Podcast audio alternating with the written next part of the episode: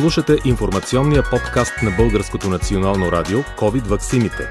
Поредица от епизоди, експерти и лекари от най-големите и утвърдени здравни заведения и професионални организации у нас споделят достоверна научна информация за ваксините срещу новия вирус.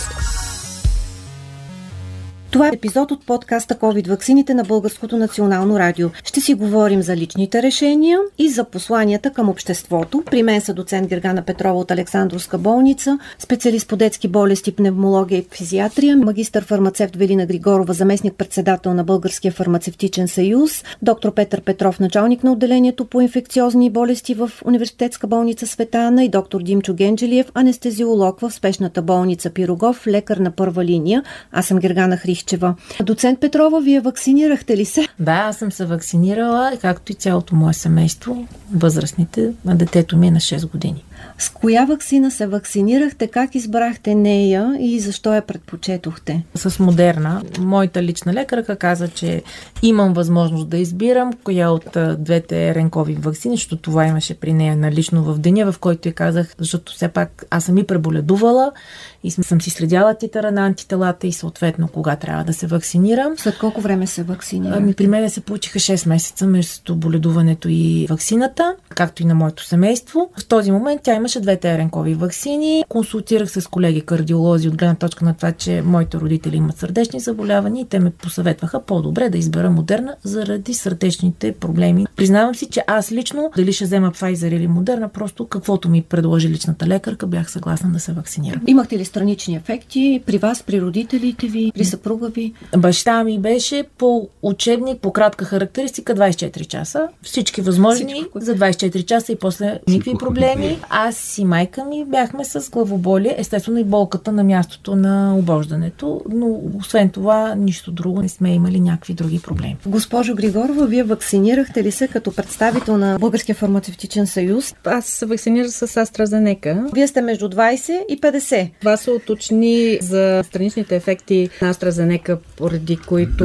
намаля сериозно интереса към нея по-късно. Но вие си се вакцинирах. Но аз си се вакцинирах. Всъщност беше, ако трябва да съм точна, между първата и втората ми доза, но без значение. Аз съм на мнение, че почнал ли си с една ваксина с първата доза, втората трябва да ти от същата ваксина. И имайки предвид, че нямам предпоставките, които всъщност биха били проблем евентуално при вакцинацията с AstraZeneca, не съм имала никакви притеснения при поставянето на втората доза. А защо предпочетохте тази ваксина? Първата, която се появи Спутник, всъщност беше векторна и по тази логика реших, че предпочитам вектор. Страничните ефекти, всъщност цялото ми семейство е с AstraZeneca, само баща ми е с Pfizer. Цялото ми семейство сме вакцинирани. Може би при мен бяха най-ясно изразени страничните ефекти, но имайки предвид това, че си ги бях прочела предварително, изчаках си да ми минат за няколкото часа, 12 часа и това беше. А преболедували бяхте? Не. Никой. Доктор Генджелиев, вие вакцинирахте ли се?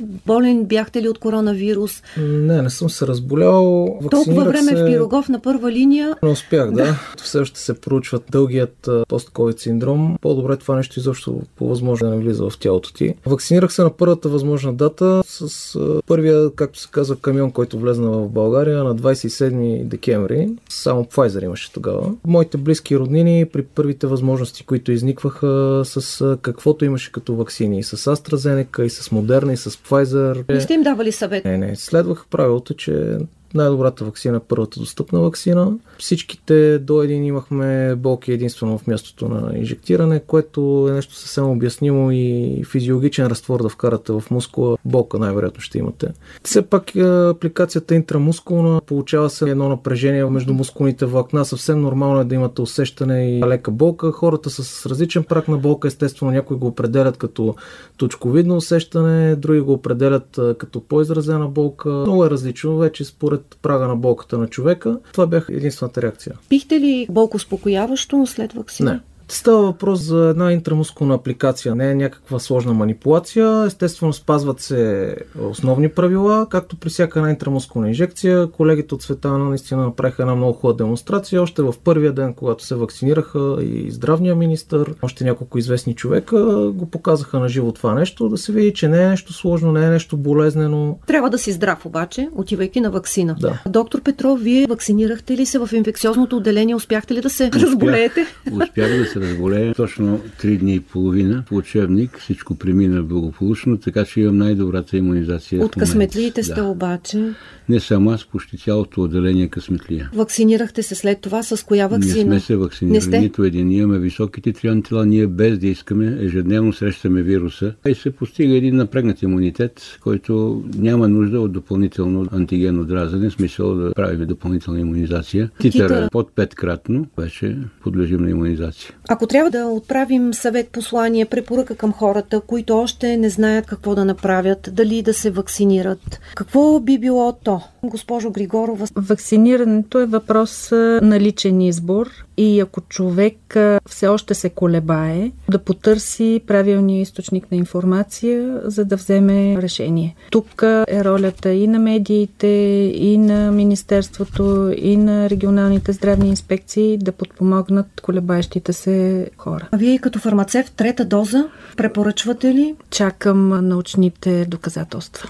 Преди да ги получа научните доказателства, не препоръчвам нищо. Не смятате, че трябва да има смесване между два вида ваксини? Това го пише във всяка кратка характеристика, че сложена ли е първа доза от една ваксина, втората доза трябва да бъде от същата ваксина. Доцент Петрова, вашето послание към хората, какво би било по отношение на вакцинирането? Да се информират, да направят своя личен избор и ако решат за тях самите, че не са много сигурни дали искат, поне да си проверят дали са в рискова група за тежко протичане на заболяване. Навсякъде се знае кои хора по-тежко боледуват от това заболяване. Има рискови фактори, които станаха общоизвестни и по всички вестници ги пишат. Има официална информация и ако видят, че те попадат в тази рискова група, да си помислят още веднъж. С тежки хронични заболявания, основно, примерно, диабет, захарния диабет, пациенти, които са с наднормено тегло, затлъстяването май е най-тежкият рисков фактор, а за съжаление в България затлъстяли боледуват тежко. За съжаление в България ние това имаме епидемия от затлъстяване. И винаги ли затлъстяване е голям проблем. Придружаващи сърдечно-съдови заболявания, съответно мъжкия пол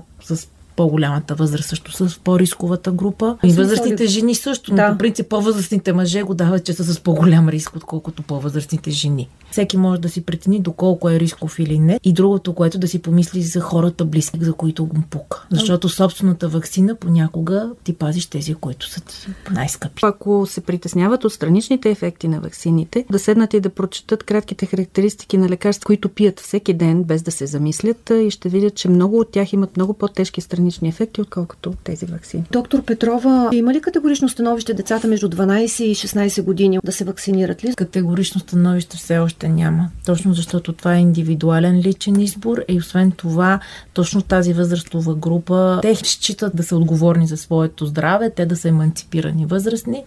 Същевременно родителите са тези, които трябва да вземат това решение и понякога става много тежко.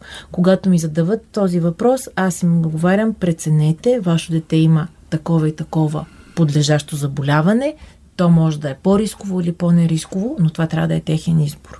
Не мога да им го насиля, задължително вакцинирайте се. Моето лично убеждение е, че ако има препоръка, вече имаме научни доказателства, че върши работа, да не се бавиме. Но ако имате някакво вътрешно усещане, че не ви е много окей да си вакцинирате детето, пак си преценете. Ако детето ви е с тежко подлежащо заболяване, с тежко затлъстяване, примерно, това дете е в рисково всъщност то да почине от COVID. Доктор Генджелиев, вашето послание, препоръка, съвет към хората? Този вирус в момента съществува благодарение на хората. Той живее в хората, размножава се в хората. В момента, в който се елиминира носителството на този вирус, резервуара на този вирус, той ще изчезне. За да го елиминираме, трябва да се създаде невъзприемчивост към този вирус, който може да стане или чрез преболедуване, или чрез вакциниране. Но преболедуването не трябва да забравяме, че малко или много е хвърляне на азар. Няма как да сме сигурни в какъв изход ще протече. Доктор Петров, вашето послание какво е към българските граждани по отношение на вакцинирането? На сила не може да имунизираме никой. Можем по убеждение да го имунизираме. и да се постараем да го убедим. Очаквате ли тежка четвърта вълна? Не може да стихне една пандемия за една година. Пандемиите преминават за няколко години, има и десетки години, а да кажем, че сега имаме все пак ваксина, имаме друго време, не е онова време преди 50 години, така че ще премине най-вероятно за още една година или повече, не мога да кажа точно, но при всички случаи ще има вълни. Няма значение кой как ще нарече. Въпросът ще има болни хора, а тези болни хора се боледуват за това, че не са се имунизирали. Кое е нещото, което ще ги накара да се имунизират, според вас? Много ми е трудно да кажа. При различни хора нещата са различни, различно мислене, различно поведение, ако щете и религия. Ако ние не сме единодушни за това, че трябва всички да се имунизираме, винаги ще намерят оправдание. Не е страха, а по-скоро желанието да отидат в Гърция на море. И това може да ги накара да се имунизират, но така ги подкупваме, което не е редно. И четиримата не сте за подкупите, а за личния избор. Да. По отношение на вакцинирането. Много ви благодаря, че бяхте гости на подкаста на Българското национално радио COVID-ваксините. Слушахте епизод от подкаста на Българското национално радио COVID-ваксините.